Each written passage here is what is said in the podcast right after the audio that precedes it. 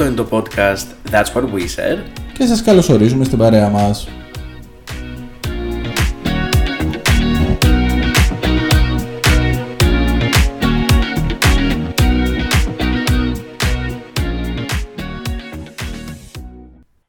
Έφτασε επιτέλους η στιγμή που περίμενα κυριολεκτικά from day one. Νομίζω το έχεις ξανααναφέρει αυτό. Δεν έχω πει γιατί όμως. Καλά, το έχω πει εσένα προσωπικά. Προφανώς. Ναι, live δεν το έχω πει. Ωραία, θες να μας το πεις τώρα? Θα το πω τώρα γιατί πραγματικά από τους λόγους που κάναμε αυτό το podcast είχα στο μυαλό μου ότι όταν θα έχουμε επισκέπτες, που είχα να πω. Μουσαφίριδες. Καλώς ήρθατε. Μπαίνετε στο σωστό το vibe του DWWS. Όταν θα έχουμε καλεσμένους. Ωραία, το έχουμε. Η Αθανασία πρέπει να είναι στάνταρ.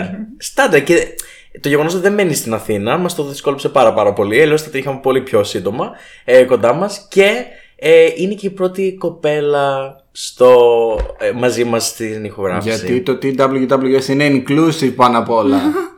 Welcome, Αθανασία. Welcome. Καλώς σας βρήκα, παιδιά. Καλά, πόσο χαίρομαι. Επιτέλους, μετά από τόσο καιρό που το συζητάμε αυτό το πράγμα, ήρθε η στιγμή να γίνει, παιδιά. Περίμενα πάρα πολύ την ραδιοφωνική σου φωνή. Ω, Παναγία μου. Να υπάρξει ενδιάμεσα στις δικές μας τις απλές φωνές. Αυτό. Δεν θέλω να αισθάνεστε άσχημα. Τώρα με την παρουσία μου θα έρθει το πράγμα. Εντάξει, υπάρχει ένα κόμπλεξ κατωτερότητας, αλλά δεν πειράζει. Νομίζω θα το ξεπεράσουμε όσο προχωράει η συζήτηση. Λοιπόν, καλώς ήρθες. Καλώς σας βρήκα. Χαίρομαι πάρα πολύ. Ευχαριστώ για τη φιλοξενία. Καλέ, μην να πω συζητάς. Αυτά τα τυπικά, τα αισθάνομαι όμως, δεν τα λέω τυπικά. Όντως ευχαριστώ πολύ για τη φιλοξενία. Νιώθω ότι αυτό το πλατό της εκπομπής είναι πάρα πολύ ζεστό και Ισχύει. Με κάνετε να νιώθω πάρα πολύ άνετα. Αυτό. Θέλουμε πλάνα και αεροπλάνα. Καλώς ήρθατε λοιπόν. Και εσείς εκεί έξω. Ναι, σωστά, και όσοι μας ακούτε. Βρισκόμαστε στο 35ο. 35, yes. Τέλεια. Λοιπόν, Αθανασία, πες μας πρώτα. Τι είναι για. Και μέσα τηλεπαιχνίδι, καλά. Η συνέντευξη, όπως θες, δες το. Πες μας πρώτα, τι είναι για σένα το TWWS. Καλά, νομίζω ότι το πήγες πολύ μακριά. Να μας πει λίγο πρώτα πράγματα. Θα μας πει και αυτό. Όχι, θα μας πει και αυτό, γιατί θέλω να πω αυτό. Γιατί είναι πραγματικά ότι μας στηρίζει from day one. Είναι από τα άτομα που ήξερε για το podcast πριν κυκλοφορήσει. Δηλαδή, πολύ έτσι λίγο, αλλά ναι. Δηλαδή ήταν 3 άτομα, δηλαδή εσύ ήσουν ένα από αυτά. Οπότε, επειδή πραγματικά μας έχει στήριξει full αυτόν τον 1,5 χρόνο. Ναι. Παιδιά, τι να σας πω, για μένα, να ξέρετε, το είχε δείξει και το Spotify πέρυσι, εάν το θυμάστε, στο Spotify Wrapped. Ήσασταν το νούμερο 1 podcast για μένα, έτσι. Και ακούω. Θέλω αυτά τα δεδομένα να τα ρίξουμε στο τραπέζι, έτσι, και να τα εκτιμήσουμε. Ακούτε λοιπόν. Εσείς εκεί έξω. Είστε από τα αγαπημένα μου και τα πιο σταθερά μου podcast. Τους τελευταίους μήνες, εντωμεταξύ, δεν ακούω τόσο συχνά όσο άκουγα παλαιότερα, αλλά σίγουρα θα ακούσω εσάς. Οπότε, και ειδικά μέσα σε λεωφορεία, τραμ, πλοία, αεροπλάνα, δεν ξέρω, Διαστημόπλοια, ναι, γιατί όχι. Βολεύει πάρα πολύ και μου κάνετε πάρα πολύ καλή παρέα. Όταν καθαρίζω επίσης στο σπίτι, πάρα πολύ καλή παρέα. Οπότε γενικότερα γι' αυτό χαίρομαι διπλά. Χαίρομαι και για εσάς που είμαστε και οι τρεις μαζί. Χαίρομαι και για το κοινό εκεί έξω. Γεια σας, παιδιά, τι κάνετε? Πού σας πετυχαίνουμε, καλέ? Λοιπόν, χαίρομαι πάρα πολύ που βρίσκομαι εδώ. Ωραία, και χαίρομαι αντίστοιχα αυτό, το ότι εσύ είσαι τόσο έμπειρης σε αυτού του είδους, στο πιο καθημερινό κομμάτι βέβαια, γιατί είσαι για πολλά χρόνια έχεις υπάρξει ραδιοφωνική παραγωγός. Τι είσαι, για πες μας, Αθανασία. Αλλά πες μας λίγο πιο πολύ, ναι. Άκου να δεις, δεν είμαι ραδιοφωνική παραγωγός και τι ωραία που μου δίνετε το βήμα για να σας το πω, παιδιά, αυτό. Οκ. Μάθετε το επιτέλους. Εγώ πριν από 11 χρόνια έτσι σε γνώρισα. Έτσι με γνώρισες όντως. She's a transponder. Όντως 11 χρόνια. 2012. Έχω πάθει σόκα, έτσι. Λοιπόν, εντάξει, έχουμε ξεπεράσει τα 7 χρόνια φαγούρας, επομένως είναι πολύ legit. Οπότε είναι legit, έχει εδραιωθεί η φιλία σας. Αυτό. Ωραία. Συγκινούμε. Λοιπόν, για πες. Είμαι ραδιοφωνική παρουσιάστρια. Τέλεια. Ωραία. Εντάξει, είμαι παρουσιάστρια, δεν είμαι παραγωγός, γιατί η ραδιοφωνική και ο ραδιοφωνικός παραγωγός σημαίνουν και άλλα πράγματα, τέλος πάντων, backstage κτλ. Όσον αφορά, όπως καταλαβαίνετε, την παραγωγή μιας ραδιοφωνικής εκπομπής. Εγώ λοιπόν από το 7 μέχρι και σήμερα έχω εργαστεί ως ραδιοφωνική παρουσιάστρια σε ραδιόφωνο της Πάτρας, της Χαλκίδας αλλά και της Αθήνας. Βεβαίως. Οπότε άμα σας θυμίζει κάτι, παιδιά, η φωνή της Αθανασίας, είναι γιατί μάλλον την έχετε πετύχει σε κάποιο ραδιοφωνικό σταθμό. Ίσως το τελευταίο κιόλας, ναι, που ήταν μέχρι και πέρσι. Mm-hmm. Ήμουνα στον Λάμση μέχρι και πέρυσι, μέχρι και το 2022, ναι.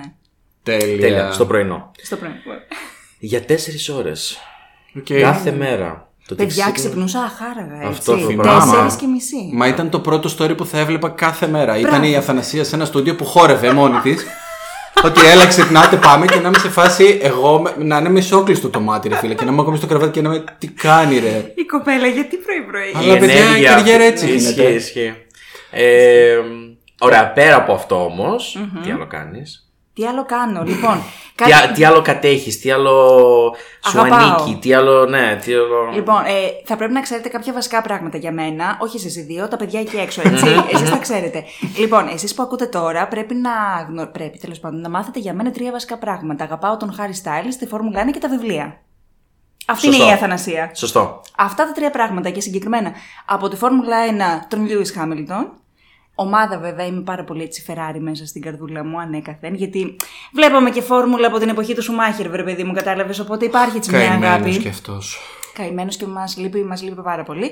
Λοιπόν, και για τα βιβλία, που είναι η δεύτερη μεγάλη μου αγάπη, μετά από το ραδιόφωνο κτλ. Και από το γράψιμο και τα συναφή.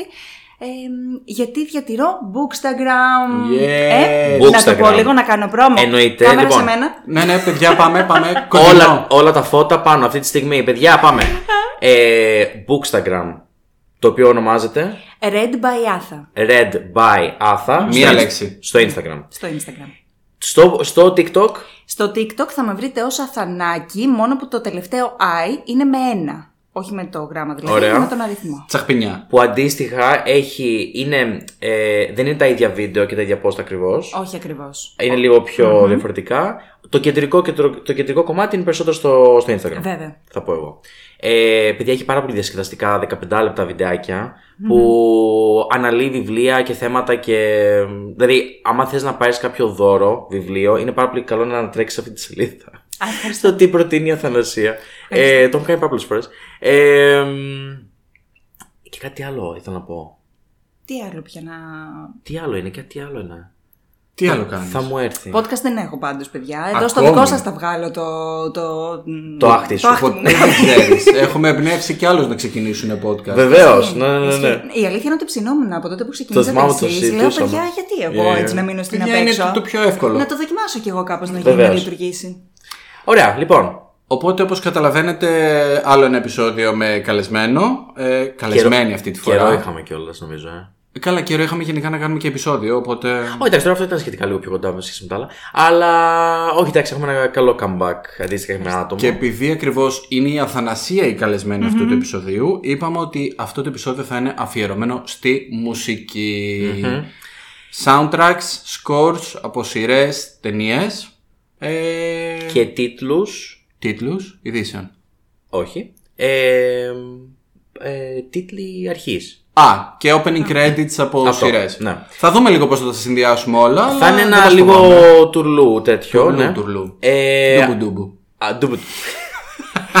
Αυτό είναι μια καινούργια τάκα που βρήκαμε πριν ξεκινήσουμε το podcast. Ναι, μας πήρε πάρα πολύ να το στήσουμε το όλο πράγμα. Είναι inside joke αυτό. Τι ήθελα να πω τώρα. Τι ήθελες? Ότι. Πες το, Βέρνα. Θα είναι όντως. Θα είναι το πρώτο μας επεισόδιο που θα είναι ολοκληρωτικό στη μουσική. Ναι, οκ. Ναι, σωστά, γιατί πάντα το κάνετε συνδυαστικά. Ναι. Γιατί δεν του αρέσει. Γιατί δεν έχω να πω τόσο όσα εσύ. Δεν είναι ότι δεν μου αρέσει. Κατευθείαν όμως το δάχτυλο το μιλάς έτσι. Αυτά αντιμετωπίζω, Αθανασία μου, για 35 επεισόδια. Και εγώ αντιμετωπίζω πάρα πολλά πράγματα. Άλλο που δεν μιλάω, άλλο που δεν κρινιάζω. Να ξέρεις, Στάθμο, όμως, γιατί εγώ ήρθα εδώ τώρα για να προκαλέσω κι άλλο δράμα. Και ο Αριστίδης το ίδιο είχε πει.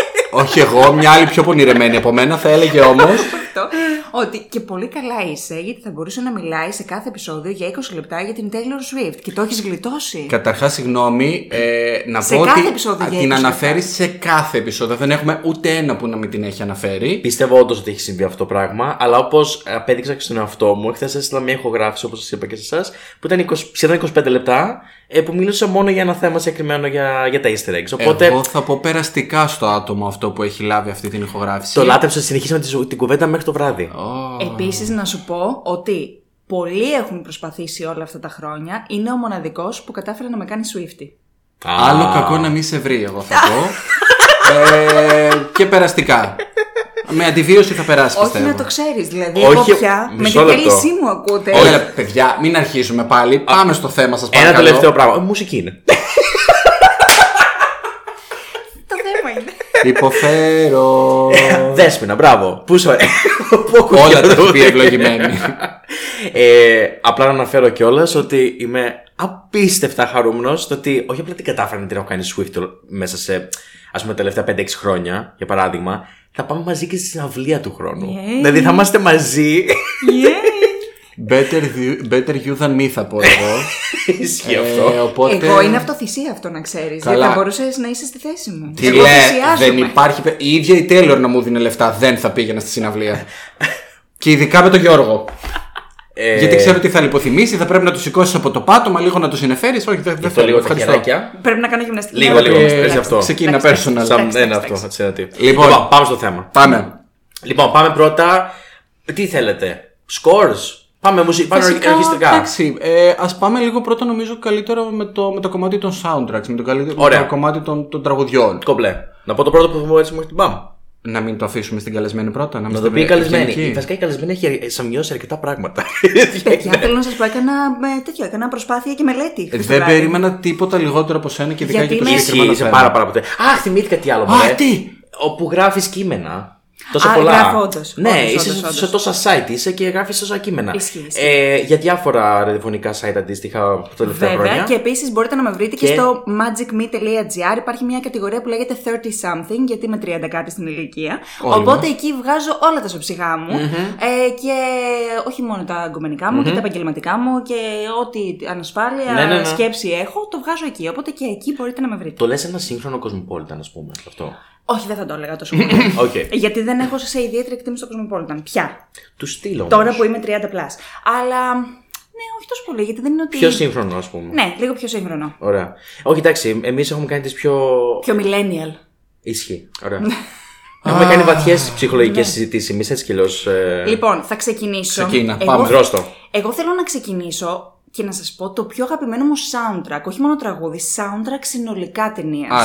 Άλμπουμ, μπράβο. Θέλω να το βάλω στο επίπεδο του άλμπουμ. Mm-hmm. Και είναι εκείνο το οποίο ανατακτά χρονικά διαστήματα στη ζωή μου, είτε βλέπω την ταινία είτε δεν τη βλέπω. Όσα χρόνια και να έχουν περάσει από την ταινία, mm-hmm. συνεχίζω να ακούω το συγκεκριμένο soundtrack. Και είναι φυσικά το Dirty Dancing. Το Dirty Dancing. Είναι το πιο αγαπημένο μου soundtrack. Okay. Από κινηματογραφική, τέλος πάντων, παραγωγή. Αν εξαιρέσουμε το πιο γνωστό τραγούδι. Βασικά, ναι. Ναι, όχι. Μόνο ένα τραγούδι ξέρω από αυτό το άλμπουμ. Εμένα, αν μου το βάλεις, μπορώ. Δηλαδή, ξέρω τη σειρά κανονικά των τραγουδιών. Είναι ταινία κλασική πλέον, θα μπορούσε να την πεις. Οπότε έχουν βγει πολλά τραγούδια από αυτή την ταινία, πολλές ατάκες, πολλές εμβληματικές στιγμές. Δεν έχω δει καν την ταινία. Ναι, ούτε εγώ. Για να είμαι ειλικρινής. Γιατί? Θα τη δούμε μαζί σας, παρακαλώ πάρα πολύ. Είναι ταινιάρα. Εντάξει, μπορεί να σας αρέσει πάρα πολύ. Θα το κάνετε για μένα. Εντάξει. Είμαι διατεθειμένος να το κάνω. Για τη συμμετοχή. Ναι. Να πω σε αυτό το σημείο ότι δεν έχουμε πει μεταξύ μας καθόλου τι θα πούμε. Καλά. Έτσι, όπως συνήθως. Οπότε όλα είναι τίποτα. Oh my god. Είναι γνήσια, δηλαδή, έκπληξη. Ναι, θα το νιώσεις και εσύ όπως το νιώθω και εμείς εδώ πέρα. Κατάλαβα. Ωραία, οκ, οπότε Dirty Dancing. Εντάξει, θεωρώ ότι πολλοί θα συμφωνήσουν μαζί σου. Αυτό είναι το νούμερο 1. Το παιδί τύχει. Δεν θες να κάνεις editing, Στάθη, σταμάτα. Δεν θα κάνω editing, όχι παιδιά, φιλτράρεις το, θα βγει όλα. Λοιπόν, πάμε. Αυτό είναι το νούμερο 1. Ωραία. Έχω και νούμερο 2. Ακριβώς το ίδιο πράγμα αντίστοιχα. Ναι, σας πάω σε κατηγορία. Ωραία. Λοιπόν, το νούμερο 2 είναι το Grease, το original. Παραμένεις στη χρονιά. Παραμένω. Okay. Λοιπόν, τα musicals γενικά είναι σε φαν. Δεν είναι musical. musical. Το Grease είναι. Το Dirty Dancing δεν είναι. Ναι, οκ. Το Grease είναι musical. Ναι, okay.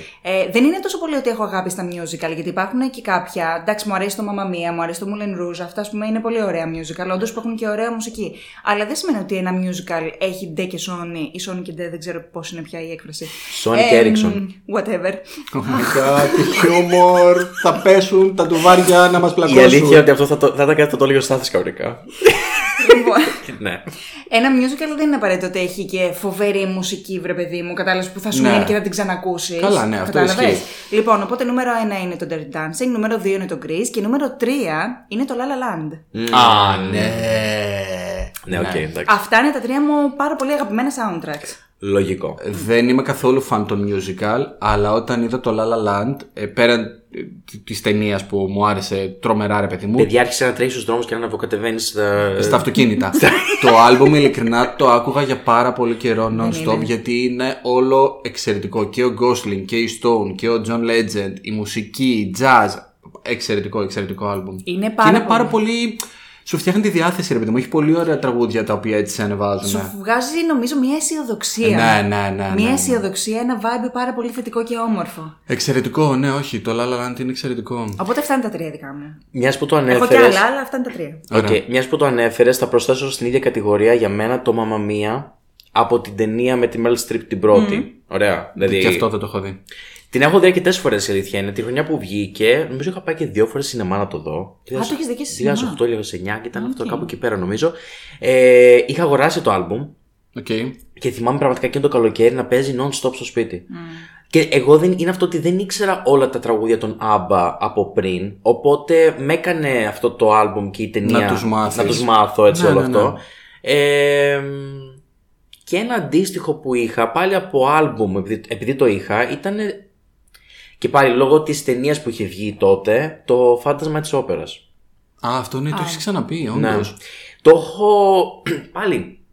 Και συγκεκριμένα το άλμπουμ εκείνο είναι μαζί και τα τραγούδια και τα ενορχιστρικά. Όπως προχωράει το άλμπουμ, δεν είναι μόνο ότι τώρα θα έχουμε λόγια, τώρα δεν θα έχουμε κτλ. Έχει τη ροή της ταινίας, μήπως. Κατά κάποιο ναι. Αλλά όμως είναι και όταν θα τραγουδήσουν το τραγούδι, επειδή είναι και αυτό κάπως μέσα κτλ. Εντάξει, πάρα πολύ εμβληματικό εννοείται. Κατάφερα και το είδα αυτό το 2016 το θέατρο στο Λονδίνο. Απίστευτο. Τι πραγματικά. Ωραία σε θέατρο. Σε πολύ κλασικό του Λονδίνου και όλα τα λοιπά, έτσι παλιό. Οπότε, σαν αναμνήσεις από παλιά soundtrack έτσι λίγο, έχω αυτά.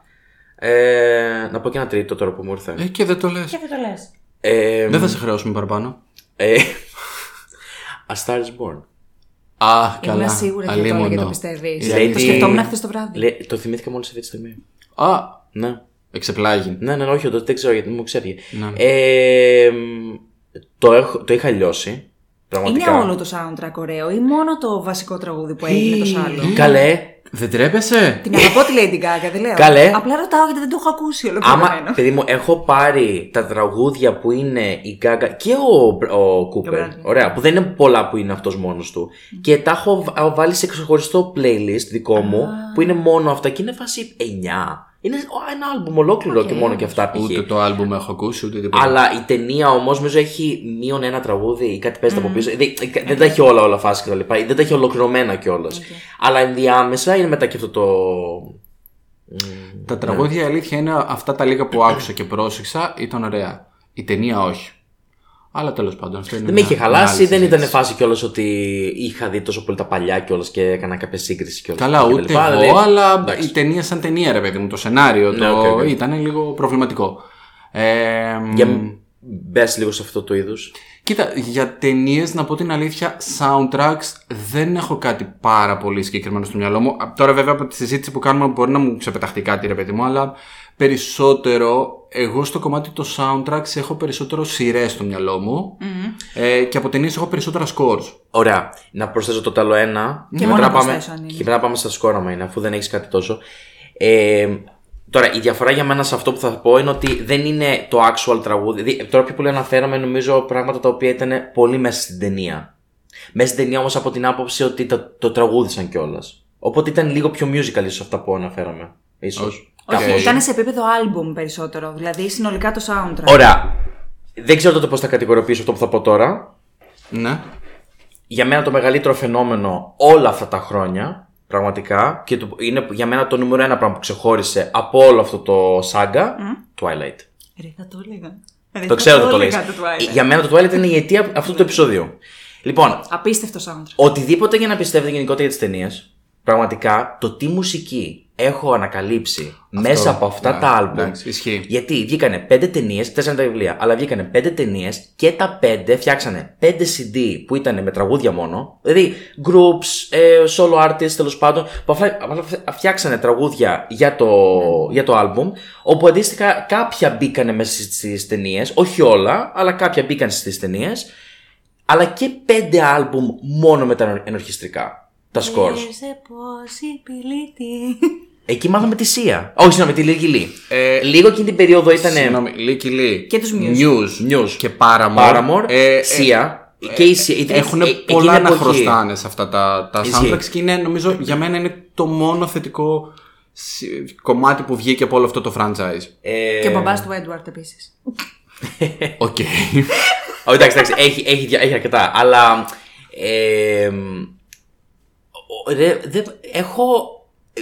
έχω ανακαλύψει group μέσα από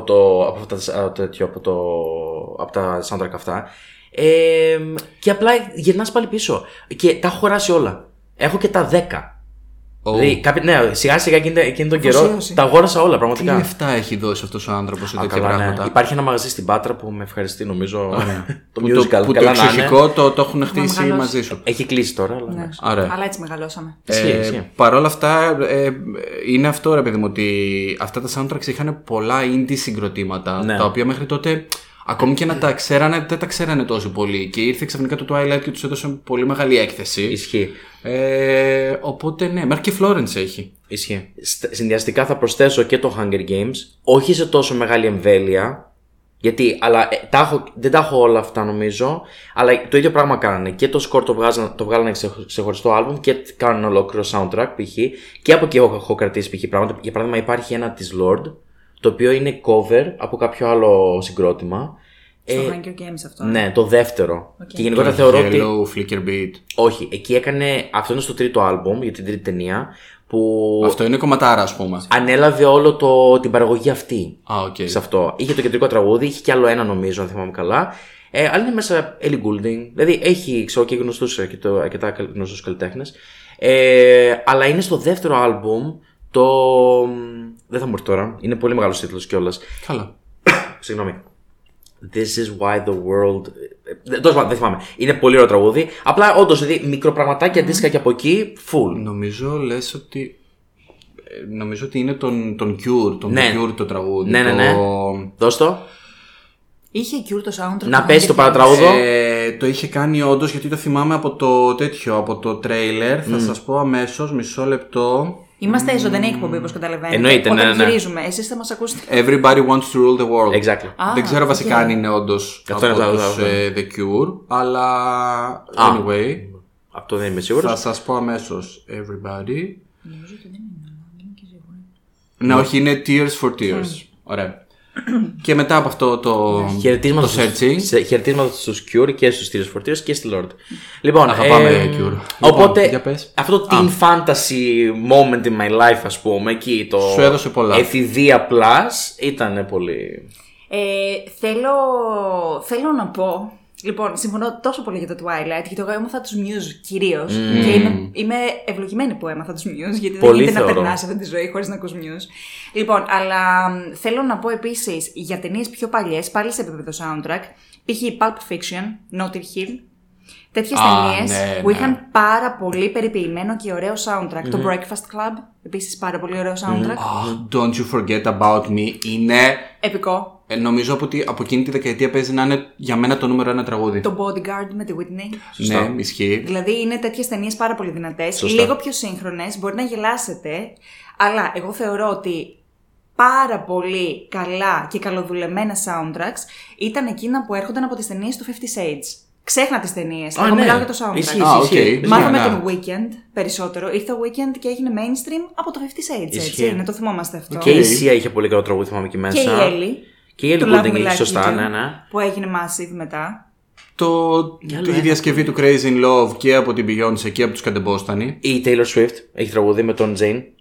Ναι, στο δεύτερο, στην τρίτη ταινία, ναι, εκεί ήταν η Taylor. Που είναι το κεντρικό κιόλας. Ναι. Γενικά υπάρχουν, ρε παιδί μου, θεωρώ πολλές ταινίες που. Και όχι μόνο στο soundtrack και στο κομμάτι των σκορ που είναι χάλια σαν ταινίες, αλλά στη μουσική δώσανε τόσο πολύ έμφαση και βγήκε ένα αποτέλεσμα, ας πούμε, που είναι πολύ καλύτερο και από την ίδια την ταινία. Λες καλύτερα να ακούω το σκορ ή το soundtrack παρά να βλέπω την ταινία. Δεν σε χαλάει όταν έρχεται στο Spotify το εξώφυλλο.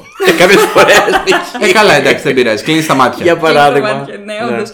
Και μιας που είστε φαν της Marvel, πολύ μεγαλύτερη από ότι είμαι εγώ, έτσι, εσείς ξέρετε πολλά περισσότερα, αλλά εγώ θέλω να μιλήσω για μία και μοναδική ταινία που προσωπικά θεωρώ ότι είναι η καλύτερη ταινία που έχει βγάλει ποτέ η Marvel. Και το soundtrack είναι ένα από τα καλύτερα soundtrack που έχω ακούσει ποτέ. Και μιλάω για αυτό που έβαλε την υπογραφή του Kendrick Lamar και για τον Black Panther 1. Είναι ένα αψεγάδια στο soundtrack από την αρχή μέχρι το τέλος. Όπως θεωρώ γενικότερα. Weekend. Ναι. Ο Kendrick Lamar. Ναι. Είναι ένα άψογο soundtrack πραγματικά. Ναι. Και το Guardians επίσης. Αυτό πρέπει να πω. Και το Guardians έχει πολύ καλό τέτοιο.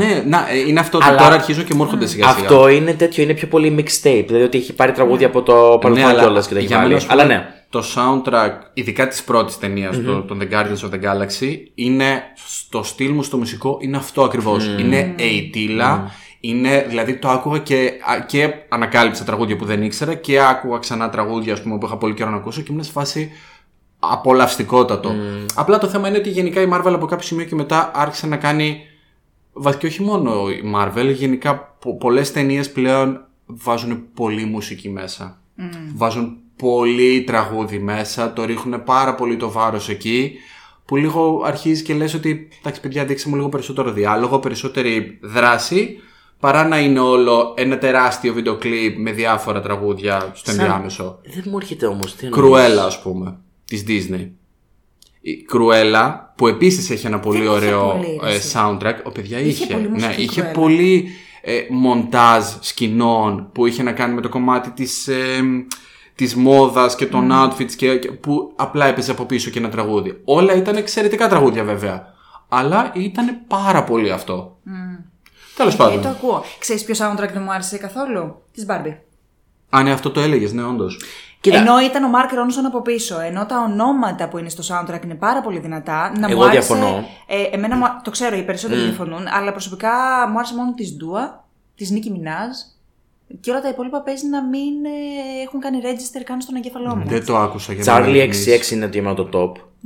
Τον Haim μου αρέσει πάρα πολύ. Τις Pink Panthers. Τις Pink Panthers μου αρέσει πάρα πολύ. Το τελευταίο τραγούδι που είναι και έξτρα κιόλας είναι αυτό που είναι στο αμάξι και τραγουδάγαν συνέχεια στη διαδρομή με το που φεύγανε από το. Ναι. Το χωριό. Το χωριό. Δηλαδή που ήταν ένα σωρό έτσι country τραγούδι. Όχι, εντάξει, έχω αρκετά. Μόνο της Λίζο προσωπικά δεν μπορώ να ακούω πλέον. Προσωπικά. Όχι, εντάξει, είναι ένας soundtrack που είμαι ευχαριστημένος αντίστοιχα. Μπορεί να μας έρθουν και άλλα και λίγο πιο μετά. Εντάξει. Ναι, όχι, είναι αυτό που πραγματικά έλεγα και πριν. Ότι επειδή δεν έχω σημειωμένα εγώ από ταινίες, μου έρχονται τώρα ξαφνικά φλασιές. Ωραία, πάμε σε αντίστοιχη φάση, ίσως λίγο για τις σειρές.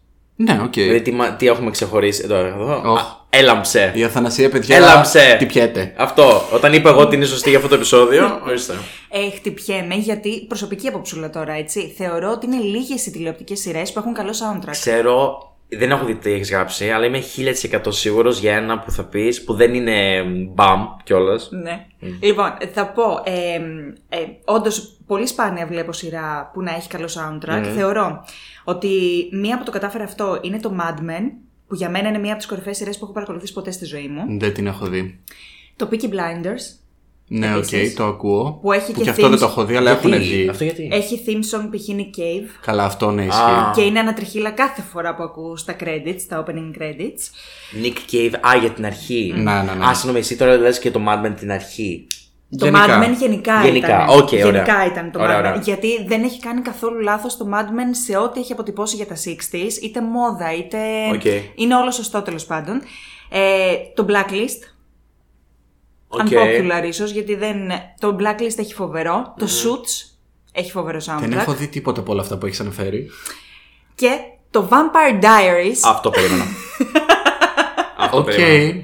Ξέρεις πόση indie μουσική είχα μάθει όταν ακόμα δεν ήξερα πώς να μαθαίνω μουσική και πώς να ανακαλύπτω μουσική. Το Vampire Diaries με έβαλε μέσα στην indie μουσική. Μιλήσω βέβαια τώρα για Grey's Anatomy. Λοιπόν, το πιο μεγάλο για μένα είναι προφανώς Grey's Anatomy, γιατί ειδικά τα πρώτα χρόνια. Βέβαια δεν το έχουν σταματήσει. Εγώ το βλέπω ακόμα. Το πιστεύω. Δεν το. Δηλαδή, ακόμα έχουν. Απλά είναι λίγο για μένα ότι παρά είναι τόσο όμοιο το στυλ της μουσικής που έχουν κρατήσει και πλέον μου φαίνεται πραγματικά σαν να ακούω ακριβώς το ίδιο πράγμα. Μήπως ήρθε η ώρα να το σταματήσεις? Ρε συστάθη, το βλέπω 20 χρόνια. Μήπως γενικά μετά. Αυτό ακριβώς, επειδή το βλέπεις 20 χρόνια, δηλαδή κάπου φτάνει. Δηλαδή, ναι, αλλά πάει η καρδιά σου. Ξεκάθαρα, τι εννοείς? Εγώ το έχω σταματήσει εδώ και 6-7 χρόνια. Ναι, ναι, αλλά δεν με χαλάει και τόσο πολύ. Έτσι πως το βλέπω, τα μαζεύω τα επεισόδια για τα Χριστούγεννα που κάνω το break. Βλέπω εκεί 7-8 επεισόδια και τελειώνω μετά το καλοκαίρι. Όχι, δεν μπορώ. Το Μάιο, οπότε είναι, και βλέπω άλλαξα εγώ 10 επεισόδια. Το Grey's Anatomy και ειδικά τα πρώτα χρόνια που είχε κάνει και το Bump στην Αμερική. Ξεπήδηξαν μέσα από αυτό και τραγούδια, τραγουδάρες και συγκροτήματα που όφυλαν πραγματικά τη θέση τους στον ήλιο για εκείνη την περίοδο εξαιτίας του Grey's Anatomy. Έλα, ρε, είτε είναι, ξέρω εγώ, το Chasing Cars των Snow Patrol. Ωραία, το Chasing Cars, ας πούμε, εντάξει, θεωρώ ότι δεν υπάρχει άτομο που δεν το ξέρει. Για παράδειγμα, δεν υπάρχει άτομο. Όχι, ο περισσότερος κόσμος που ξέρει αυτό το τραγούδι το έμαθε κάπως από το Grey's Anatomy. Ή το Into the Fire των 30 Senses που νομίζω παίζει στο πρώτο επεισόδιο, στο τέλος, την πρώτη φορά που γυρνάει ο Ντέρα και λέει την ατάκα It's a beautiful night to save lives. Είναι δηλαδή. Και κλαίει η Αθανασία. Οπότε ναι, και το Grey's Anatomy. Δηλαδή το έχω σημειωμένο και εγώ, γιατί στις σειρές μου αρέσει, ρε παιδί μου, να συνδέω πάρα πολύ τα κομμάτια που ακούω με τις συγκεκριμένες σκηνές που μου κάνουν εντύπωση. Οπότε όλη αυτή η σύνδεση με επηρεάζει πολύ. Αυτό που ανέφερες πριν, ότι ποια σειρά σε βοήθησε να ανακαλύψεις πολύ indie μουσική τότε, για μένα είναι το One Tree Hill. Το έχω σημειώσει το One Tree Hill. Ήμουν σίγουρος ότι το έχεις σημειώσει. Το One Tree Hill είχα ακούσει σίγουρα τα soundtracks των 3 πρώτων σεζόν. Τρομερά τραγούδια από τρομερά indie συγκροτήματα που, επειδή ακριβώς συνέδεα και το τραγούδι με το επεισόδιο και τη σκηνή που πεζόταν, είχαν, ρε παιδί μου, τόσο μεγάλο αντίκτυπο στο μυαλό μου κάθε φορά που τα άκουγα. Το ποιο ήτανε, το Heartbeats νομίζω, αν θυμάμαι καλά, του Γκονζάλες κάτι που, αλλά δεν θυμάμαι αν αυτό έπαιζε στο τέλος της 4ης σεζόν ή αν έπαιζε στη φάση πάλι στην 4η σεζόν που πατάει αυτοκίνητο τη Χέιλι ενώ είναι έγκυος. Τρομερά τραγούδια σε εκείνη τη φάση. Και το One Tree Hill γενικά ήταν από τις πρώτες σειρές που είδα ποτέ στη ζωή μου. Ναι. Και αποκτώντας τέλος πάντων τη συνήθεια να βλέπεις τηλεοπτικές σειρές. Αλλά αυτό που είπες, ότι συνδέεις τα τραγούδια με τις σκηνές σε κάτι πιο σύγχρονο, για να έρθουμε λίγο πιο μπροστά, δεν υπάρχει τίποτα πιο χαρακτηριστικό από Kate Bush, Stranger Things. Καλά, ναι. Και το Stranger γενικά έχει πάρα πολύ καλό soundtrack. Ειδικά η τελευταία σεζόν θεωρώ ότι είχε ένα εξαιρετικό soundtrack, πέραν της Kate Bush που λίγο το άρμεξαν, θα πω. Ναι, δηλαδή κάπου αλλά λίγο το χρησιμοποίησαμε λίγο υπέρ του δέοντος. Ναι, αλλά όχι, δεν φταίει η σειρά. Ενώ η σειρά απλά το έβαλε το κομμάτι μέσα. Το τι έγινε μετά, ο κόσμος. Το αγάπησε πολύ. Ναι, που το έπαιζε εσύ, ας πούμε, στα πάντα. Το ακούω, αλλά. Δεν είναι, ας πούμε, το ότι ξανάπαιζε το τραγούδι σε τόσες πολλές άπειρες σκηνές. Ξανακουγόταν λίγο από πίσω σε κάποιες σκηνές. Και τα ξαναγύρισε και σε ραδιόφωνα όμως. Και στα trailers επίσης το χρησιμοποίησαν πάρα πολύ. Okay, εντάξει, απλά το τραγούδι προμοτάριστηκε κανονικά. Δηλαδή και η Bush έκανε δεύτερη καριέρα. Ναι, ναι, αυτό. Και το Euphoria, εσείς που το έχετε δει. Εγώ δεν το έχω δει. Αλλά το Euphoria. Εσύ το έχεις ακούσει. Εγώ δεν έχω ακούσει πάρα πολύ το album. Ναι, νομίζω ότι έχει καλό soundtrack. Έχει εξαιρετικό soundtrack, με το Labyrinth να έχει τρομερά τραγούδια που ταιριάζουν τόσο πολύ στο vibe αυτής της σειράς. Και η Zendaya φυσικά σε όποια τραγούδια έχει συμμετάσχει, προκύπτει ένα εξαιρετικό αποτέλεσμα. Οπότε ναι, το Euphoria, ναι. Εγώ να αναφέρω και από το Grey's Anatomy, αλλά που μου έχει κάτσει πάρα πολύ, αν θυμάστε το musical episode. Προσπαθώ να το διαγράψω από τη μνήμη μου, θα είμαι ειλικρινής. Ναι, αλλά σε αυτό δεν ήταν που η Κάλλη είπε το τραγούδι. Το Breathe. Όχι, το Breathe είναι άλλο. Το Breathe είναι. Το 2AM. Ναι, με τη Σάνα Σαλίκ, κάπως έτσι. Κάποτε το άκουγα πάρα πολύ αυτό το τραγούδι. Ισχύει. Το έχουμε και με τη Σόνια αυτό πάρα πολύ τέτοιο. Πολύ ωραίο τραγούδι. Αλλά που τραγούδισε η Κάλλη. Η Καλλιτόρες. Ναι, αυτό τραγούδισε η Κάλλη. Όχι. No. Η Κάλλη. Δεν θυμάμαι τώρα πώς λέγεται, αλλά κάτι με life, κάτι. Πώς τη λέγανε ρε την μικρή αδερφή της Meredith? Λέξη. Η Λέξη του τραγούδισε τον Breathe. Οκ, δεν με ενδιαφέρει αυτό. Η Κάλλη όμως είπε ένα τραγούδι που ήταν original, ας πούμε, νομίζω. Αν δεν κάνω λάθος. Original. Νομίζω, και το έχει πει και live σε κάποιο σαν φεστιβάλ. Επίσης υπάρχει ένα YouTube βίντεο. Που... Okay. Ναι, γιατί αυτή έχει τρομερή φωνή. Okay. Και θα το ψάξω όσο θα συνεχίσετε να μιλάτε. Το δικό μου το κινητό, παρακαλώ. Ευχαριστώ πάρα πολύ. Έλα γρήγορα, σε παρακαλώ. Να πέσουν τα διαφημιστικούλια. Τι ήθελα να πω τώρα και το ξέχασα. Κάτι ήθελα να πω τώρα σε σχέση. Δεν θυμάμαι. Α, με τον Grey's Anatomy, ας πούμε, εμένα το βιβλίο. Το τραγούδι που με έχει στοιχειώσει είναι στο φινάλε του 5ου κύκλου, στην όλη φάση με George και Izzy. Το Off I Go του Greg Maxwell. Το θυμάμαι πάρα πολύ χαρακτηριστικά τον τίτλο, γιατί το άκουγα κάποτε full. Μιλάμε αυτή η σκηνή με αυτό το τραγούδι. Δεν πρόκειται να το ξεχάσω ποτέ. The Story. Έτσι λέει το τραγούδι. Okay. Και έχει τρομερή έκταση κιόλας όσο προχωράει και τα λοιπά. Είναι απίστευτο το τραγούδι, αυτό πραγματικά. Δεν το θυμάμαι, θα κάνω ένα. Τώρα μου έρθει κιόλας, υπάρχει και το Mad World κάπου που είναι πολύ slow μόνο με πιάνο και αυτό κάπου έχει ακουστεί. Το Mad World γενικά έχει ακουστεί πάρα πολύ. Έχει ακουστεί πολύ. Ναι. Τώρα δεν μου έρθει από πουθενά βασικά αυτή τη στιγμή, αλλά εντάξει. Επίσης, εσύ μας έφερες λίγο στο πιο σύγχρονο. Εγώ θα μας πάω ακόμη πιο πίσω όμως. Που θα πω ότι για μένα, ας πούμε, και το Charmed είχε μέσα εξαιρετικά τραγούδια. Πιο 90s κατάσταση. Cranberries. Cranberries, δηλαδή που κάνανε μέχρι και live εμφάνιση στο δεύτερο κύκλο. Οι Cranberries. Το Promises, ας πούμε, εγώ από εκεί το έμαθα. Το είπα πολύ βαριά το Promises. Το Promises το έμαθα από εκεί. Έχει πρέστη από μένα και την Καλομήρα. Αυτό. Γενικά, ειδικά την Καλομήρα. Γενικά θεωρώ ότι το Charmed, επειδή ακριβώς ήταν και σε μια εποχή που είχε πολύ. Πώς λέγεται. Νομίζω ότι λέγεται Garage Rock, κάπως έτσι. Grunge.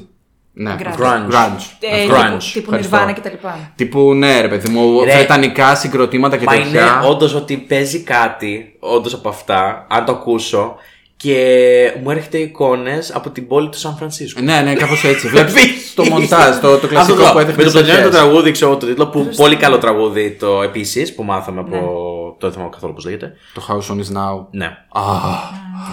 Ναι. Που έχω μάθει εντωμεταξύ ότι λόγω πνευματικών δικαιωμάτων σε πάρα πολλές εκδόσεις από Blu-rays που έχει βγει πλέον η σειρά. Ότι στους τίτλους αρχής δεν υπάρχει αυτό το τραγούδι. Το έχουν αλλάξει. Έλα, κρίμα, και παιδιά. Και το είχα δει. Καλή τι πλακή είναι αυτή η σειρά τώρα. Δεν έχω σκοπό να αγοράσω Blu-ray με τη σειρά που θέλω κάποια στιγμή να το κάνω, αν δεν έχει αυτό το τραγούδι. Όπως και το One Tree Hill είναι πολύ χαρακτηριστικό το opening. Ναι. Ναι, το βάλαμε και στο τέτοιο. Ναι, είναι πάρα πολύ χαρακτηριστικό. Δηλαδή τώρα να το βγάλει στο theme είναι πολύ αμήχανο και άβολο. Γι' αυτό ακριβώς εκνευρίζομαι πάρα πολύ με τις σειρές που το One Tree Hill το έκανε αυτό το πράγμα και το Grey's Anatomy το έκανε.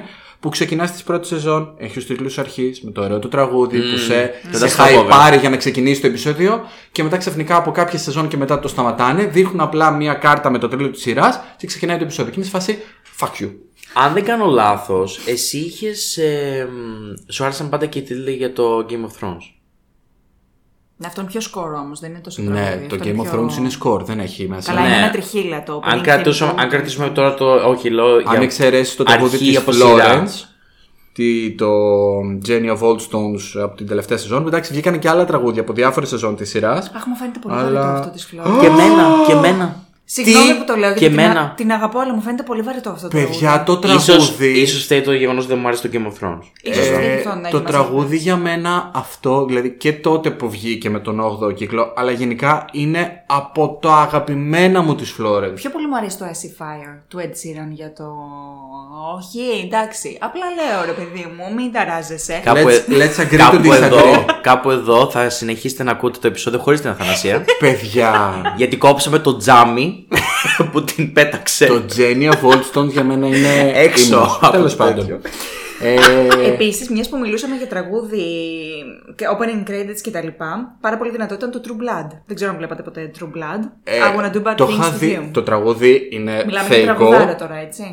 Τη σειρά είχα δει κάποια επεισόδια τότε που προβολόταν στον Αντένα και ήμουν σε φάση what the fuck. Ναι, είναι δύσκολη σειρά. Γίνεται σε αυτή τη σειρά ακριβώς. Αλλά μας έδωσε τον Αλεξάνδρε Σκάρσγκορντ.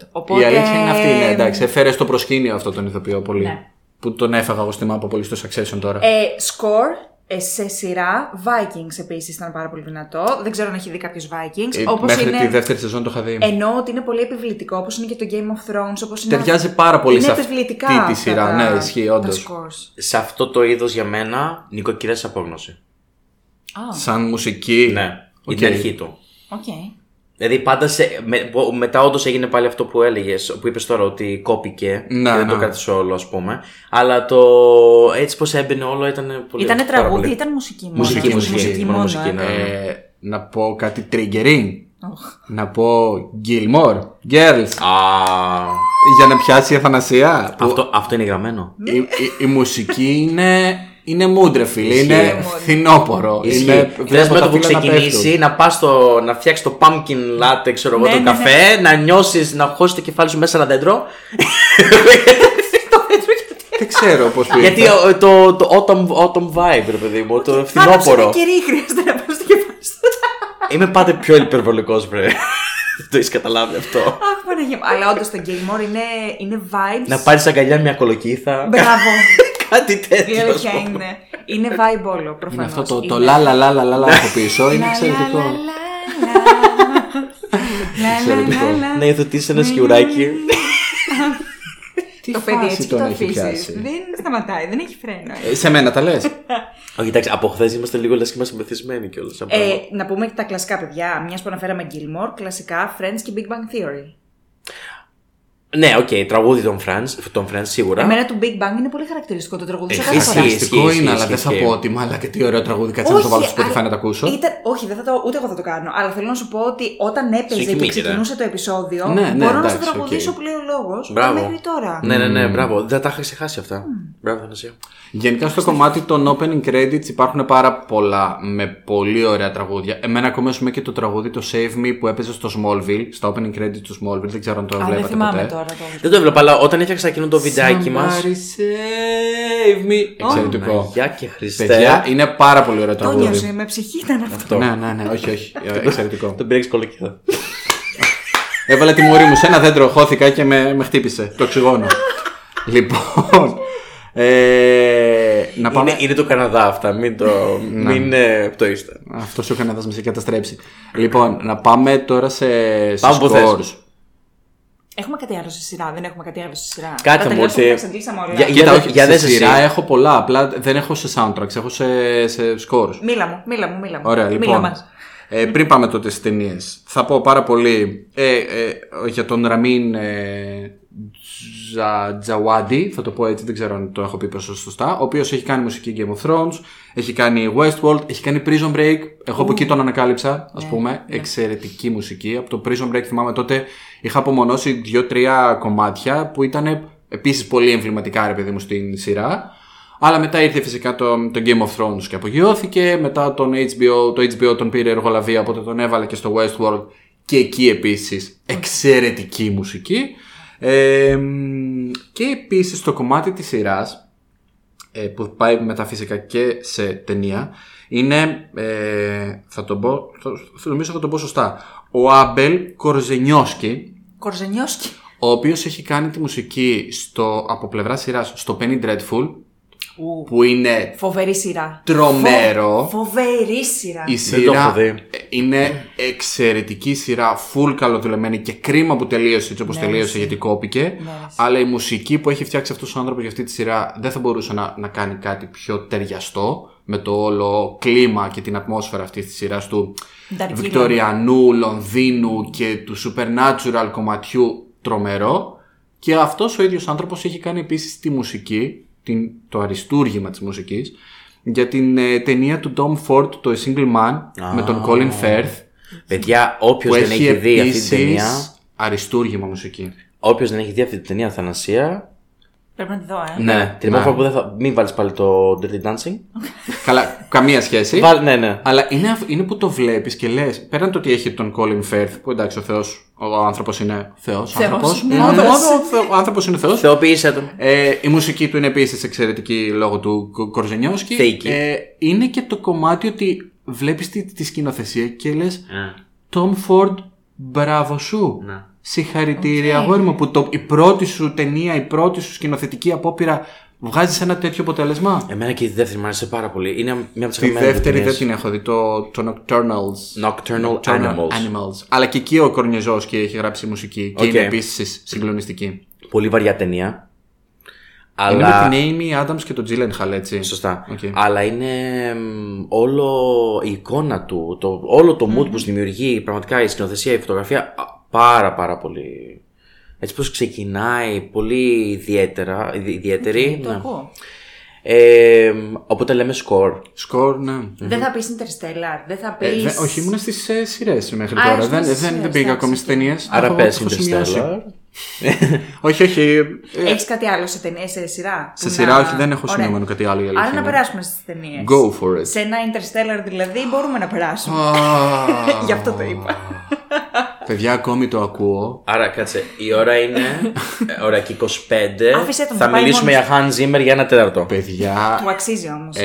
Όχι, ξέρω ότι έχει ένα θέμα. Το Interstellar είναι ένα σκορ το οποίο σε ανύποπτο χρόνο μπορεί να το βάλω και να είμαι σε φάση, φεύγω ρε παιδί μου, βγαίνω από το σώμα μου που λέει ο λόγος και ζω κάτι μόνος μου. Μπαίνεις σε ένα διαστημόπλαιο. Είναι τρομερό. Γενικά το Hans Zimmer τον λατρεύω.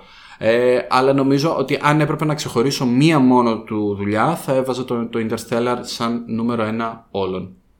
Okay. Αυτό είναι το σκορ που λένε ότι άμα το βάλεις μπορείς να είσαι πάρα πολύ αποδοτικός στη δουλειά σου και ότι δεν καταλαβαίνεις πώς περνάει η ώρα. Δεν ξέρω να σου πω την αλήθεια, γιατί εγώ ακριβώς επειδή τον Zimmer τον έχω πάρα πολύ ψηλά και το ζω πάρα πολύ και με τις ταινίες που έχω δει. Δεν συγκεντρώνεσαι στη δουλειά. Δεν μπορώ να συγκεντρωθώ. Οκ, το ακούω. Να. Εγώ πάντως με το Time, που δεν νομίζω ότι είναι από το Interstellar. Είναι από το Inception. Από το Inception. Ναι.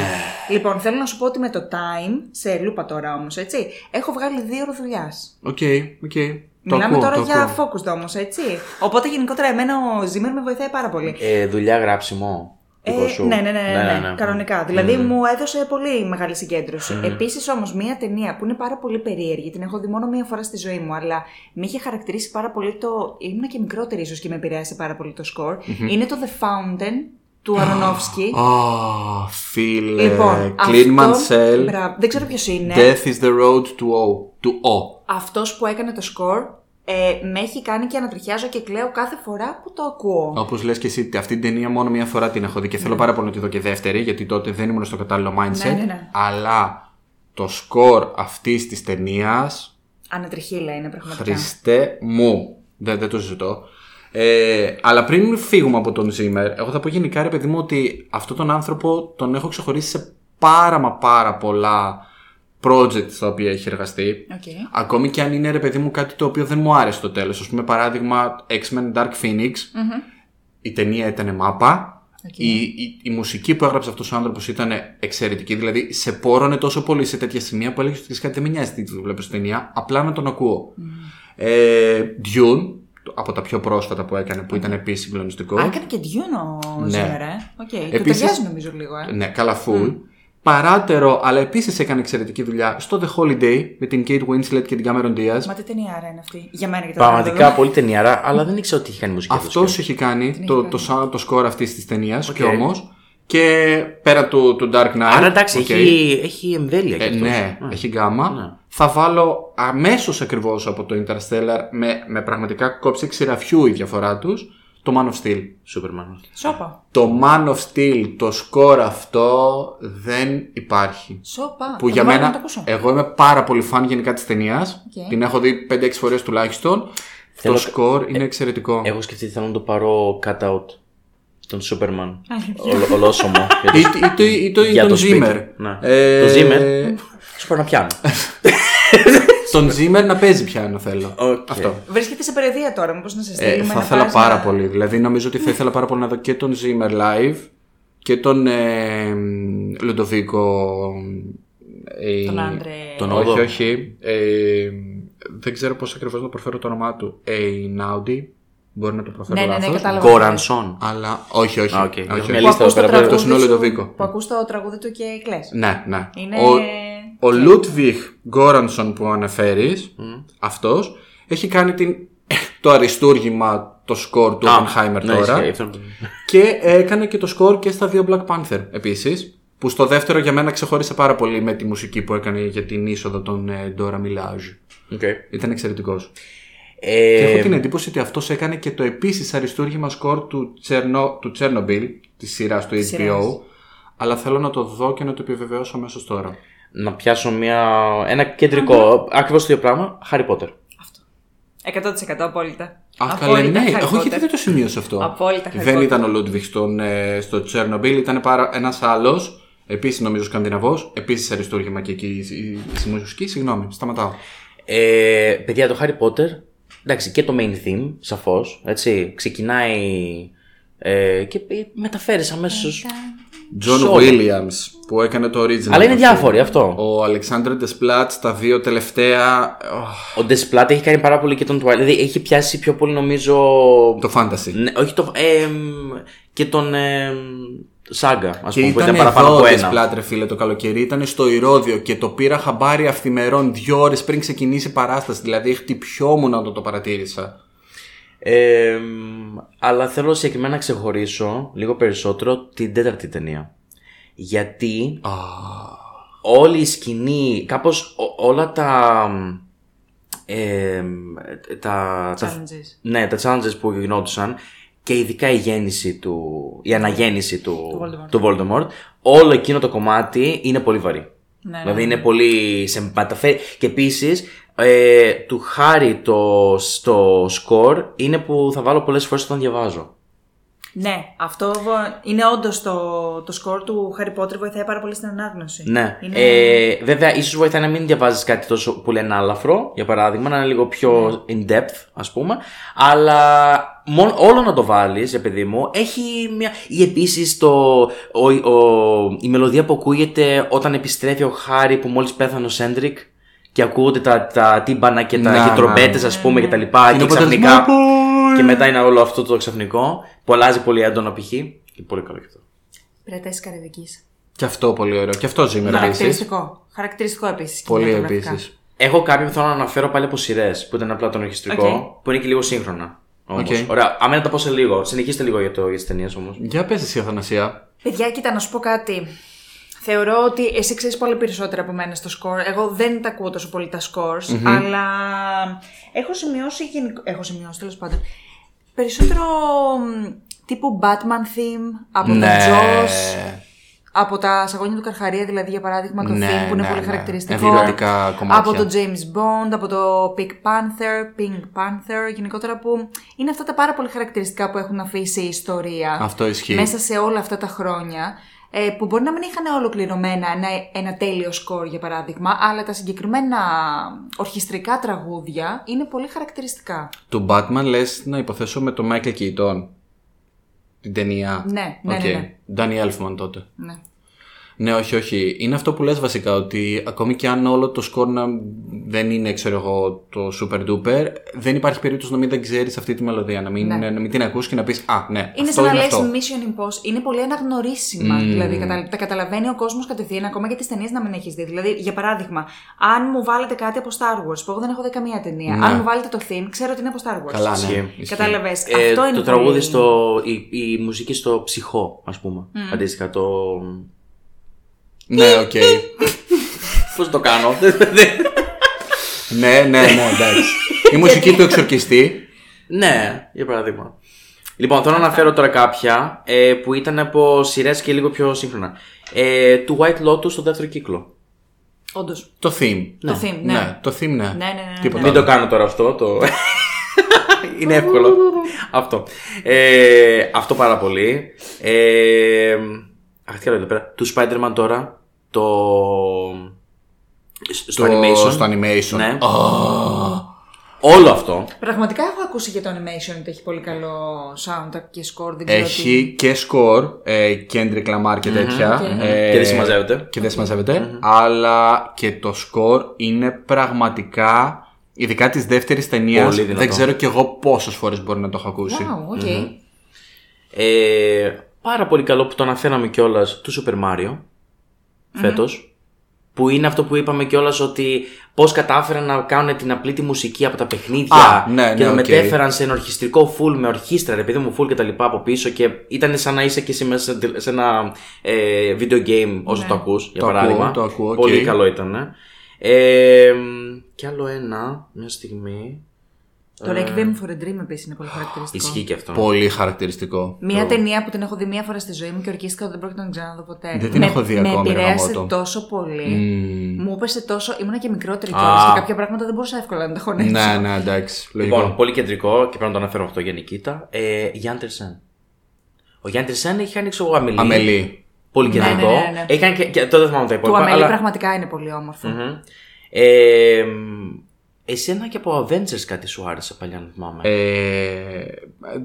Βασικά, όχι πολλά κομμάτια δεν έχω ξεχωρίσει, αλλά σίγουρα αν έπρεπε να διαλέξω το ένα θα ήταν το Portals του Alan Silvestri στο Endgame, την ώρα που σκάνε όλοι οι ήρωες και ξεκινάει η τελική μάχη με τον Thanos. Αυτό δηλαδή είναι ύμνος.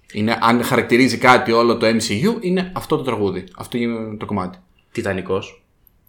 Καλέ η Σελήν. Και αυτή η καημένη, τι τραβάει τώρα και η Σελήν. Αλλά πραγματικά πάρα πολύ. Δηλαδή η μουσική από πίσω πόσο. Καλά, εμένα με είναι απίστευτα αυτό. Και το σκορ είναι πάρα πολύ καλό της ταινίας. Για κάποιο λόγο.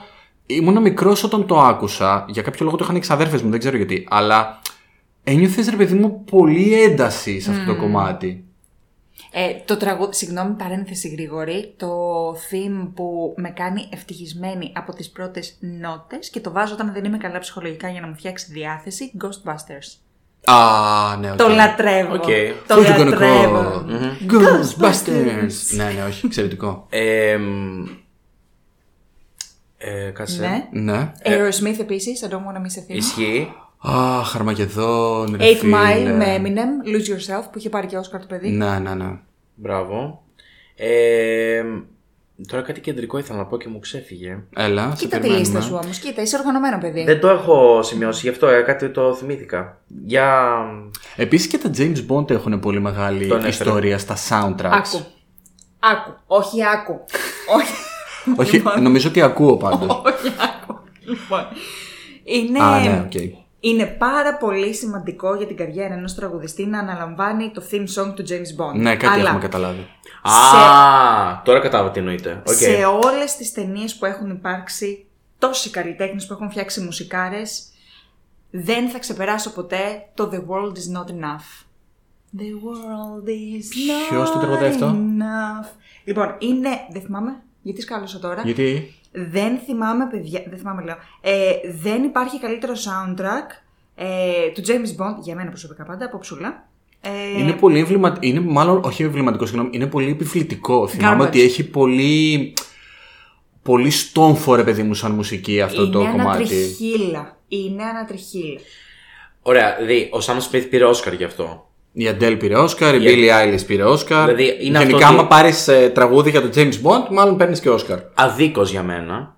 Δηλαδή, το Skyfall το άξιζε. Το Sam Smith, οι άλλοι δύο όχι. Αυτό. Ούτε του Sam Smith, ούτε καν της Billie. Εντάξει, της Billie πήγαινε λίγο. Να σου πω κάτι, δεν είναι ότι δεν ταιριάζει, αλλά εν τέλει, επειδή μου για μένα δεν είναι ότι ξεχώριζε και τόσο πολύ στην τελική και από τον Sam Smith, για παράδειγμα. Παιδιά, δεν θα ξεχάσω πάντως, είχα πάει και είχα δει, νομίζω. Από τις πρώτες ταινίες James Bond που είχα δει, είχα πάει με τη μάνα μου και είχα δει με τον Pierce Brosnan τον Die Another Day που ήταν της Madonna. Ναι. Μου έχει μείνει. Που είναι ωραίο τραγούδι γενικά, ρε παιδί μου, αλλά όχι κάτι τρελό. Το πόσο μου έχει μείνει στο μυαλό η ανάμνηση αυτή, το να είμαι στο σινεμά με τη μάνα μου και να ακούω, ας πούμε, τον Die Another Day από τη Madonna και να ξεκινάει η ταινία. Δεν λέγεται. Ήταν πολύ συγκεκριμένο. Έχω και ένα κεντρικό θέμα τώρα. Disney. Τώρα ανοίγεις πολύ μεγάλο κεφάλαιο. Είναι πάρα πολύ μεγάλο, ισχύει. Εγώ εδώ δεν έχω να συνεισφέρω ιδιαίτερα. Ούτε εγώ έχω να συνεισφέρω, δεν είμαι παιδί. Δεν θα πω τόσο πολύ, απλά γενικότερα επειδή μου ότι υπάρχουν πάρα πολλά κομμάτια. Μουλάν, Ποκαχόντα, Αλαντίν. Του Frozen μόνο είχα συχτηρίσει τη ζωή μου όταν είχε βγει. Ξέρεις κάτι. Λοιπόν, αυτή είναι μια κεντρική διαφορά και όλος με το πώ. Είχα συχτηρίσει τη ζωή μου. Και το καταλαβαίνω. Απλά είναι μια κεντρική διαφορά από το κλασικό Disney μέχρι το. Μέχρι τέλη 2000, αντί να σου βάλω, για παράδειγμα, και μετά εκεί, η Frozen, νομίζω εκεί βγήκε το 12-13, ξέρω. Η δεκαετία 2000-2010 δεν είχε κάτι τρομερά ιδιαίτερο και σαν ταινίες θεωρώ δεν είχαμε κάτι τόσο τρομερό. Και μετά έγιναν κάποια λίγο πιο mainstream κτλ. Επικεντρώθηκαν π.χ. πολύ σε αυτό. Αλλά τα κλασικά, για παράδειγμα, της Μικρής Γοργόνας. Και δεν είναι μόνο ένα τραγούδι, είναι 2-3 κιόλας από μέσα. Χιονάτη. Σιντερέλα. Έχει ένα π.χ. Περισσότερο θυμάμαι κάποια πολύ αποσπασματικά από τα ελληνικά.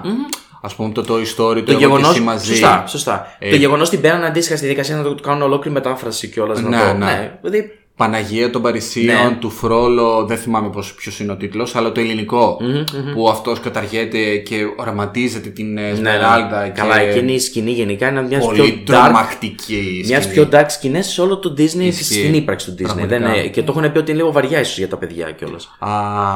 Ξέρω σίγουρα ότι είχε κάνει πάρα πολύ εμπορική επιτυχία στη σύγχρονη εποχή της Disney, νομίζω είναι το Encanto. Ναι.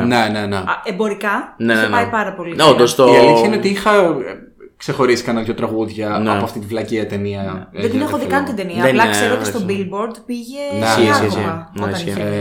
Νομίζω ότι αυτό το We Don't Talk About Bruno πέσει να είχε ξεπεράσει και το Let It Go του Frozen. Ναι, νομίζω το είχε ξεπεράσει. Το είχε αναλάβει ο Μιράντα, μωρέ, και αυτός είναι λίγο μες στα πράγματα.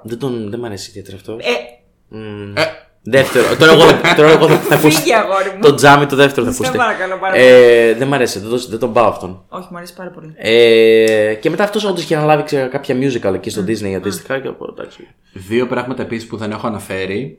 Το ένα είναι η σημειώση μου και το άλλο που μου έφαγα φλασιά από σένα. Ήταν πρώτον, εγώ λάτρεψα πάρα πολύ από σύγχρονη ταινία, από το The Whale, όλο το σκορ. Από Rob Simonsen. Αν το λέω σωστά, συγκλονιστικό σκορ και πραγματικά στεναχωρήθηκα που δεν πήρε καν υποψηφιότητα για Όσκαρ. Ήτανε τόσο ταιριαστό στην όλη ταινία. Και επίσης, παιδιά, συγγνώμη, απολογούμε πραγματικά από όποιον μπορεί να προσβληθεί για το γεγονός ότι ακόμη δεν το έχω αναφέρει. Όλο το soundtrack της τριλογίας του Άρχοντα των Δαχτυλιδιών. Ισχύει. Όλο, από το πρώτο δευτερόλεπτο μέχρι τη στιγμή που τελειώνει η τρίτη ταινία, όλο το σκορ αυτής της τριλογίας. Αν δεν το καταλάβατε, όλο, παιδιά. Δηλαδή, γιατί και ο Άρχοντας είναι ό,τι πιο... Είναι τρεις ζωές. Ό,τι πιο epic, ό,τι πιο καλοδουλεμένο. Δηλαδή τώρα πρόσφατα που τα είδα ξανά στο Village, που να είναι καλά αυτός που τα έφερε ξανά στην Ελλάδα και κατάφερα και το είδα στον κινηματογράφο, το πόσες φορές ανατρίχιασα, συγκινήθηκα, ενθουσιάστηκα, τρομερό. Ξέχασα να σου πω τώρα στο αεροπλάνο που επέστρεφα, ένα ζευγάρι που καθόταν μαζί μου δίπλα μου, έβλεπαν νομίζω τη δεύτερη ταινία. Ήταν μια ευκαιρία να κάτσεις να τη δεις κι εσύ. Δεν είναι να μοιραζόμασταν. Γιατί έχεις τέτοια άρνηση απέναντι στον Άρχοντα. Δεν μοιραζόμασταν τέτοια ακουστικά, βρε. Δεν το είχαν δυνατά. Είναι και αυτό. Γιατί το αγόρι έχει τέτοια άρνηση απέναντι στον Άρχοντα. Δεν ξέρω. Τι έχει πάει στραβά. Το έχω παρατηρήσει σε προηγούμενα podcast. Ναι. Πρέπει λίγο. Είναι ο Άρχοντας. Δηλαδή είναι ένα κομμάτι της ιστορίας. Έχω προσπαθεί. Ισχύει. Το είχαμε αναφέρει σε κάποιο επεισόδιο, δεν θυμάμαι πότε ήταν. Δεν αρνούμε το μεγαλείο του. Για παράδειγμα. Αλλά δεν σε νοιάζει το περιεχόμενο. Αλλά είναι στο είδος του Game of Thrones, αυτό το medieval kind of fantasy, ρε παιδί μου, που εμένα ποτέ δεν μ' αρέσουν αυτές οι ταινίες. Είναι μεγάλες ταινίες που με αποθεί λίγο. Δηλαδή, εγώ το σκέφτηκα ότι μήπως τώρα είναι ευκαιρία με το σινεμά να πήγαινα, για παράδειγμα. Αλλά πραγματικά δεν ξέρω αν το θα άντεχα. Καλά, παιδιά, να σας πω ένα story time, σύντομο. Λοιπόν, πάμε. Η μάνα μου δεν πηγαίνει συχνά σινεμά γιατί κουράζεται πάρα πολύ να διαβάζει τους υπότιτλους. Και πήγε στον Άρχοντα των Δαχτυλιδιών. Και την πήγαμε στον Άρχοντα των Δαχτυλιδιών. Ο Χριστός και η Παναγία. Εξαιρετικό. Λοιπόν, τώρα το 2000. Όταν βγήκε η τρίτη ταινία. Okay. 8 ξέρω. Λοιπόν, ήταν η δεύτερη φορά που εμείς βλέπαμε την τρίτη ταινία. Και λέμε, ρε παιδί μου, είπε και η μαμά μου μια φορά, εντάξει, θα έρθω και εγώ μαζί σε σινεμά. Και την πήραμε. Χωρίς να έχει δει τα προηγούμενα κιόλας, έτσι. Και την πήραμε στον Άρχοντα των Δαχτυλιδιών. Παιδιά, η γυναίκα έβλεπε για 2 εβδομάδες εφιάλτες. Και λέει ποτέ ξανά δεν έρχομαι. Αν δεν είναι ελληνική η ταινία, δεν ξανά έρχομαι. Και αν δεν είναι το περιεχόμενο, λέει, που να μην έχει τέρατε και τέτοια. Εξαιρετικό, πάρα πολύ ωραίο. Ότι την τραυματίσαμε ψυχολογικά. Γι' αυτό. Δεν μ' αρέσει ο Άρχοντας, γιατί θα βλέπω εφιάλτες και έχει τέρατα. Επίσης, πάλι στο time, με τη μάνα μου. Με είχε πάει να δω την πρώτη ταινία του Harry Potter.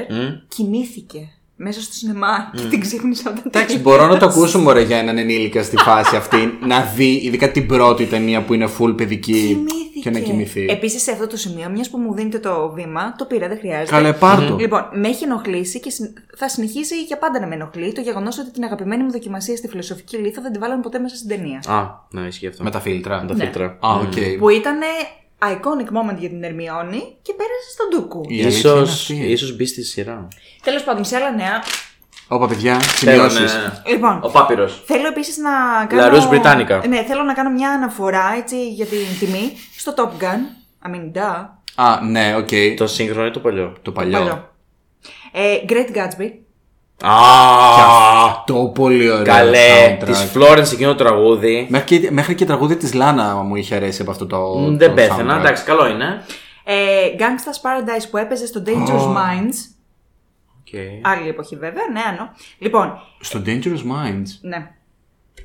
Μου το είπε η φίλη μου η Σαβίνα χθες το βράδυ, γιατί δεν το θυμάμαι ότι έπαιζε σε αυτή την ταινία. Εβούλιο δεν λέμε το κομμάτι. Ναι. Okay. Να δώσουμε χαιρετίσματα στη Σαβίνα. Να δώσουμε βεβαίω. Για να το ακούσει το επεισόδιο. Ναι, βεβαίως, ναι, γιατί όντως βοήθησε. Θα το ακούσει γιατί βοήθησε. Εγώ βέβαια για να είμαι ειλικρινή, αυτό το τραγούδι περισσότερο το ξέρω από τον Παπακαλιάτη στον Dolce Vita που το χόρευε παρά από την ταινία. Αυτό δεν το θυμάμαι. Δεν θυμάσαι αυτή τη σκηνή? Δεν τη θυμάμαι. Που τη χορεύει μόνος το κομμάτι μπροστά στη σκαλοπάτια και προσπαθεί να κατέβει η γιαγιά και δεν μπορεί να βρει κενό. Επειδή ο τύπος έχει μπει σε μια νιρβάνα. Και είναι η γιαγιά που ανεβαίνει το ένα σκαλοπάτι, ξανακατεβαίνει. Ξανανεβαίνει, ξανακατεβαίνει. Εξαιρετικός. Λοιπόν, επίσης θέλω να πω για άλλη μια ταινία Pretty Woman. Α, οκ, ναι. Εντάξει. Και από αυτό βγήκανε κομμάτια πολύ. Pretty Woman, ξέρω. Εξαιρετικό soundtrack σε σειρά, το Umbrella Academy, σε περίπτωση που. Ναι. Φοβερό soundtrack. Εγώ φαντάζομαι ότι έχω κάνει save στο Spotify playlist που έχει όλο το soundtrack και πάρα πολύ συχνά το ακούω γιατί έχει και 70's μουσική που εμένα μου αρέσει πάρα πολύ. Επειδή με τη σειρά δεν μπόρεσα ποτέ να κολλήσω, αν και την έχω δει ολόκληρη, ναι. Δεν έχω κάνει register καθόλου τη μουσική. Να αναφέρουμε τότε κι άλλο ένα, γιατί ένας φίλος μας θα μας σκοτώσει, το Heartstopper. Αυτό είχα σκοπό να το πω. Μόλις τώρα. Ναι, αλλά είχε ρε παιδί μου τραγούδια που δεν φτιάχτηκαν γι' αυτό. Αυτό, ναι, το πήρα. Φέραν το ότι έχει πάρα πολύ ωραία μουσική που σου φτιάχνει τη διάθεση, ενώ τα τραγούδια δηλαδή που έχει είναι πάρα πολύ ωραία upbeat, rock, indie, συναισθηματική και τέτοια.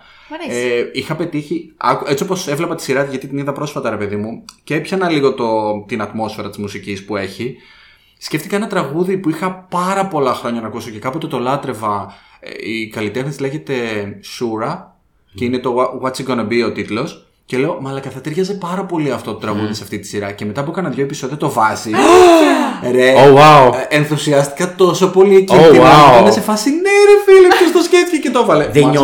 Δεν νιώθει αυτό σαν να. Τύπου, ίσως το πέτυχες κάπου και να μην το σκέφτηκες, ξέρω εγώ. Και να εντυπώθηκε στο μυαλό σου, ξέρω εγώ. Και να ήρθε. Τι είπες, ξέρω εγώ. Άστο, δεν πειράζει. It's okay. Ότι μπορεί να μην το. Σαν να το έκανε manifest σχεδόν, ναι. Αλλά να το πέτυχε κάπου, επειδή σε κάποιο άρθρο ή σε κάποιο YouTube βίντεο, ξέρω κάτι. Και να σου έρθει σαν μικρό τέτοιο.